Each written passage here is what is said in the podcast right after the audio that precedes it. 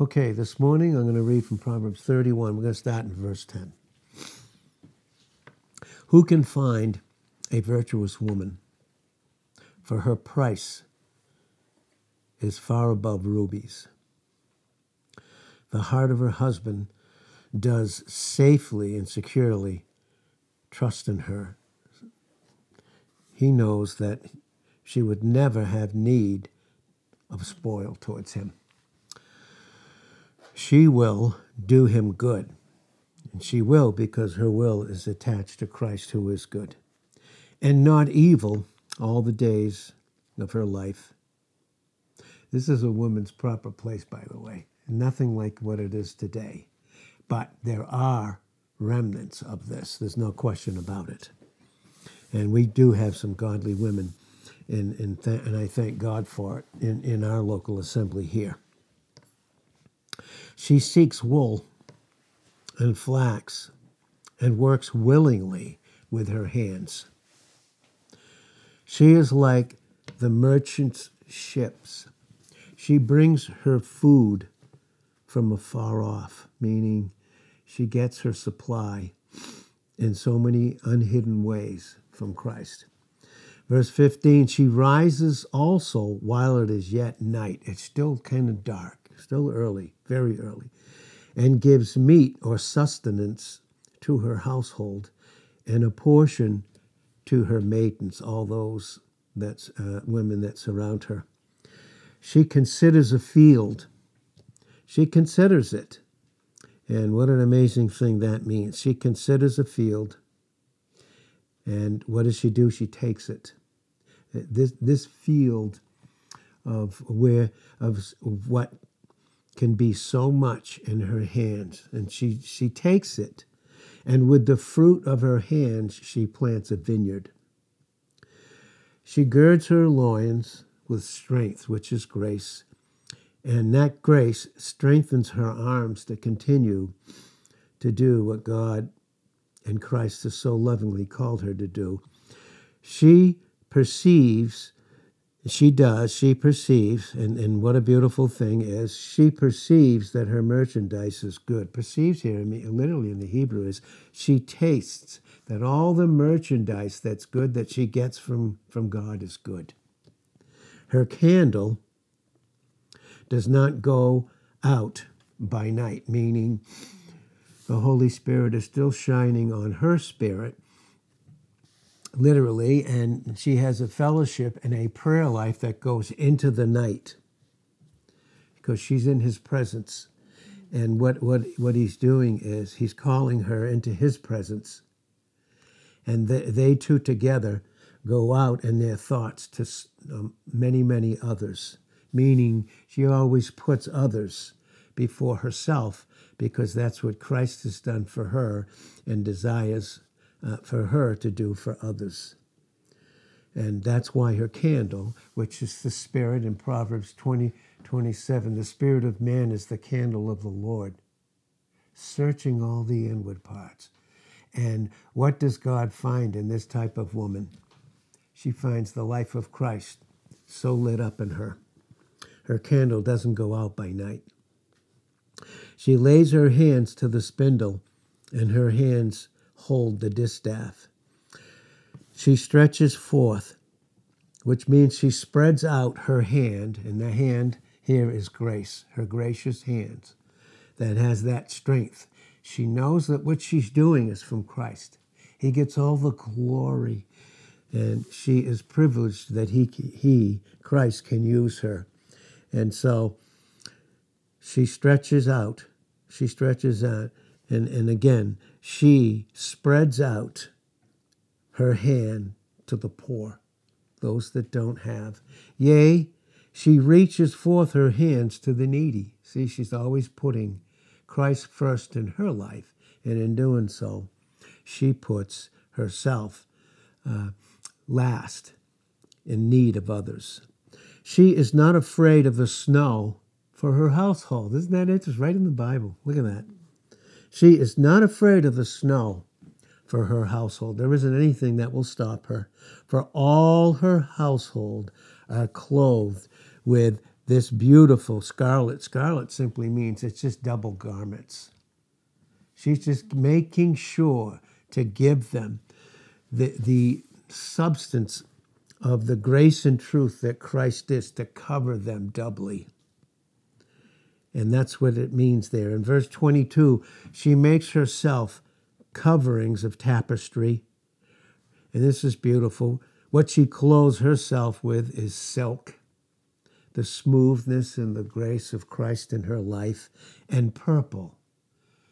And she knows, she knows that Christ, who was from the heavens, which speaks of blue, came down to the earth to shed his blood. And when you mix blue and when you mix pur- uh, red, you have this beautiful color, purple. And this is what is revealed in and in her and on her and through her to others. She's revealing Christ constantly, her source. Her husband is known in the gates. Boy, they know how she treats her husband. When he sits among the elders of the land, he may sit publicly in the public with the elders of the land, but that guy knows that wife that he has, what she's doing behind the scenes. Soon to be revealed for all eternity in the presence of Christ.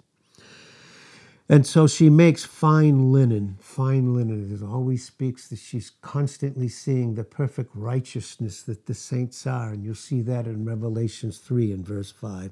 She makes fine linen. It's very smooth and beautiful. And she sells it not. She doesn't sell out through her own self, her own need, or the lies of the enemy, what others are, and the beautiful, perfect sight of Christ. And she delivers these girdles unto the merchant. She not only takes care of her own, she goes out to the public to fit them with the garments. We know about the garments in Ephesians 4 20 and 24, putting on the proper garments of Christ. And she goes out and she sells that without price. In Isaiah 55 and verse 1, she, she brings it out there for people that can't afford that, because who can? This perfect grace and righteousness that Christ is, and delivers it unto the merchant. Strength, which is grace, and honor. She honors Christ, are her clothing. And she will rejoice in time to come. and boy, when time is over, she there will be rejoicing. There, there will be rejoicing with her Savior over her life, and he will be singing over her in Zephaniah 3 and verse 17, singing over her uh, the life that she manifested, that was hers, in, in her, that she made uh, him to be her life. In the time to come, and when time in Revelations 10 6 will be no more, there'll be praise for him. In Revelations chapter 5, verses 9 through 12, she will still be praising the one who gave her all this strength and ability and love.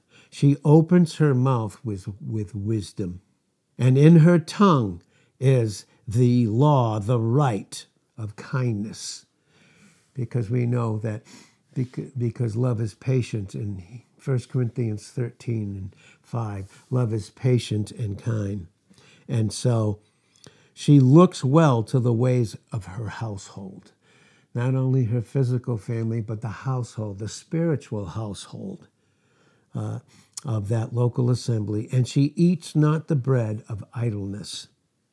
Her children, physical and spiritual, rise up and call her blessed. Her husband also, and he praises her. Many daughters have done virtuously. In other words, many daughters have done richly with the life of Christ, because in Christ are, is hidden all the riches of wisdom and understanding in Colossians 2 3. And she knows that.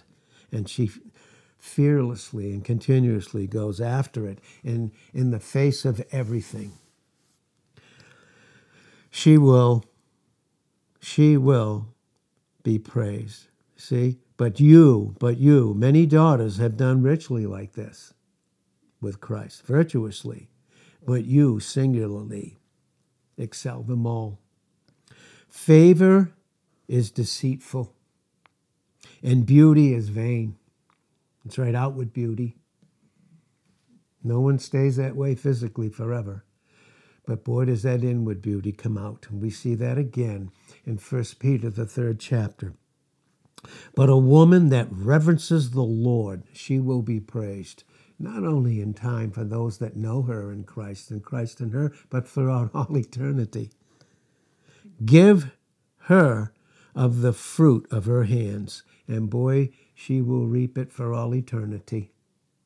She'll reap that not only with those rewards at the Bema seat in 1 Corinthians 3 13 to 15, and in 2 Corinthians 5, uh, verse 10, but she will reap that type of a depth of fellowship with that hidden manna because what she did was wasn't so much public but it was hidden but not from him who was her strength. And she'll have that that intimate deep very deep and eternal fellowship because all this while god through christ by the power of the holy spirit was shaping her into a, his gem a, a specific one that would shine in and through her all the glory that Christ is. And and then it says here, but a woman that fears and reverences the Lord shall be praised. Give her of the fruit of her hands, and many will. They'll be thankful to God and be thankful to Christ, but they'll never separate him from that woman. Never.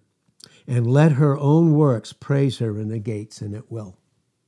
And the thing about this this morning, as, as I was reading this and pondering what God would have me to share, what a virtuous woman, and a man can be virtuous just as much, with the hunger and thirst for the word that is so attacked today like it's never been before.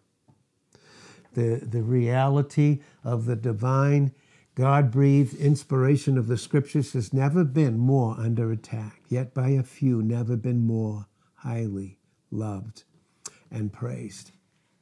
As we come close, as prophecy is being fulfilled, even now, and we know that God's timepiece on the earth is Israel and all the turmoil that's going on there right now is just a precursor.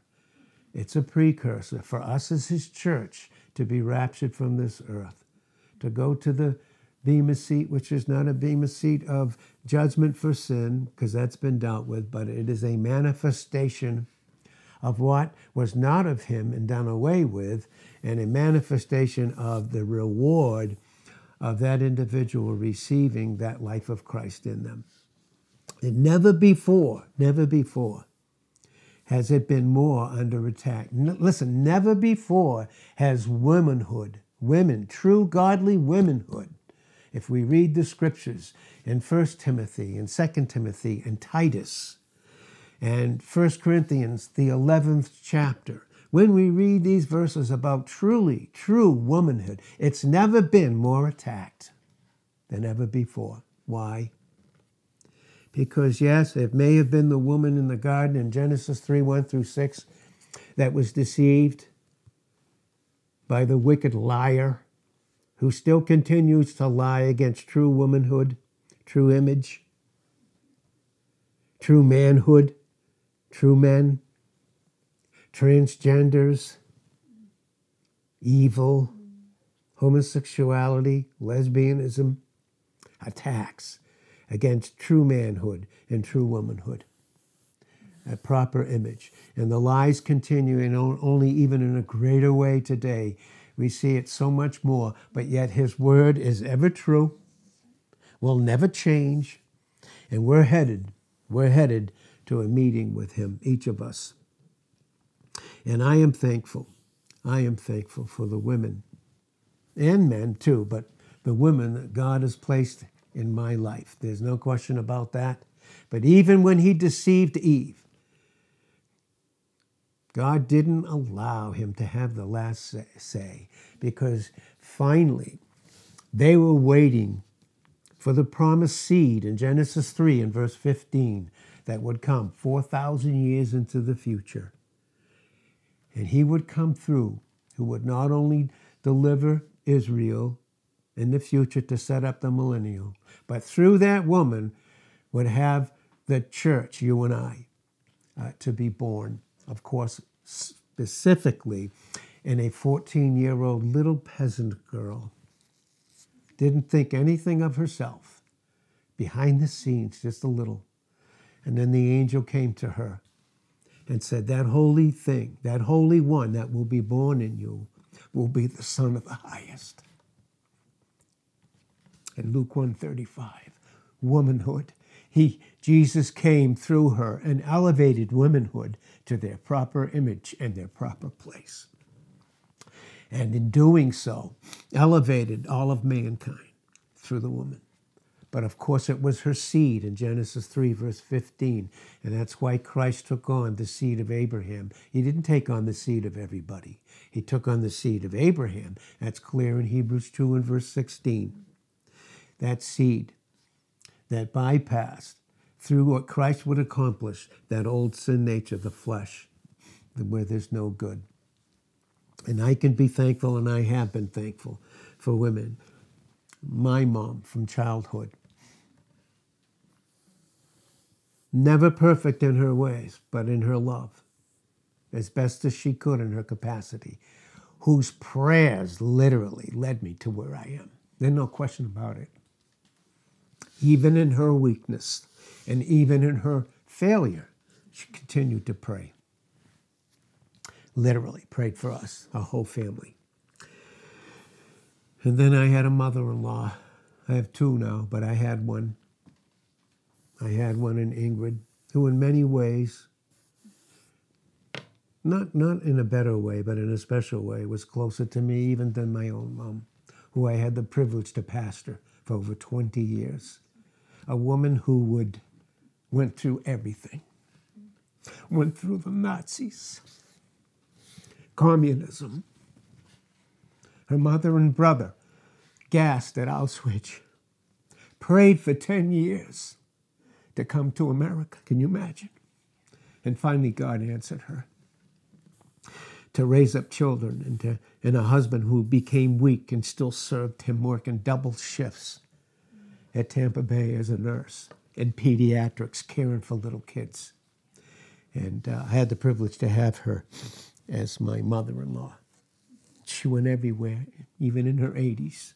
She loved, I would hear her say, Literally, the word, the word. Oh, how she loved the word. She loved it deeply. Went everywhere with us, limping, going everywhere. So, soul winning. Times of the word, no matter where. And it was so incredible uh, to have her. And then to have the wife that I had was incredible. And then there was a series of things.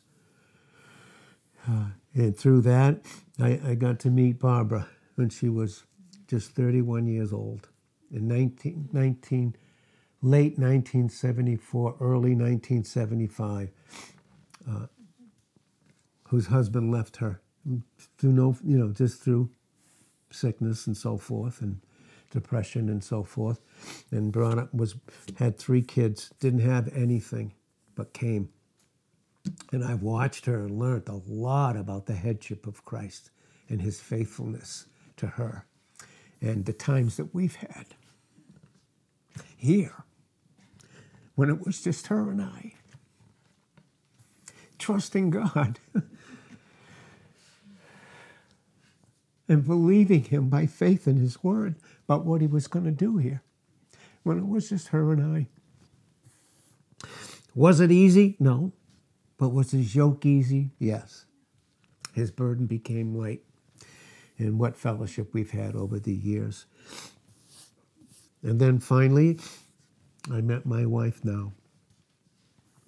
And I have learned so much about God's love, loyalty, sacrificial giving, putting others constantly before her, even when it wasn't convenient, even when it might have been against natural will, but a will submitted became his will in through her to the end of this day. And she is full of wisdom, just like Barbara. Full of wisdom, full of love, compassion, loyalty, second to none. And I get to see her mom too, see the way that she was brought up by godly, loving parents that I could only dream about, but I won't be because I'll experience it in heaven with those that have already gone on and are in heaven uh, this morning. And uh, through these women and through their children, godly children, men and women, I've got to have, and God multiplied through them these people in their lives, in my life this morning. And they take the word of God, these women that I know, very, very seriously. They do, very, very and lovingly. And uh, so many different women. And, and again, the privilege to meet um, and, and to have fellowship with, with Diane and uh, just seeing everything that God has brought her through and continues to do so with her for all of us. And for the precious ones here, um, for, for Lacey, and, and what a, what a, just her, I see her hopes and her prayers and her deep, deep love for her husband. Literally in her own thoughts and in her heart, constantly putting her husband ahead of her, even when it's not convenient, not easy, but still doing it. And the same thing for Cynthia. I do. I see a woman who's just has so much. And at times she doesn't even realize it. Uh, but God is opening it up in her. And this, the way that I see her loving her husband is such a blessing to me. So it, it just gives me such a blessing to see her love, not only for her husband, but for Jean and I, and for Barbara, and for everybody in this local assembly, the depth that she has, and I do see it clearly, how she so deeply wants to fellowship with Christ. And I see it, and I'm privileged to have it. And how much more of these little women does he want to do here? Men and women. I, I believe it. Yes, to go after the old, but as he was bringing it to me this morning, it's the young that we need to go after, those that never even heard these things. And he's opening it up. I believe he's just opening up the doors now to where a bunch of young people are, everywhere here. But I'm thinking of the Williamstown, where there's 2,000 college students there. Women, future women, who don't know who they are. Have the world tell them who they are with a lie and a false image. And they have no security. They have no proper image. And, and they distort, the enemy causes them to distort themselves, women, young women, these young girls, and how he abuses them, and, and young men too, here, uh, up there, and all around here. And this is what makes it so necessary. And what I want to share again with the men that we missed the last time is the depth of prayer.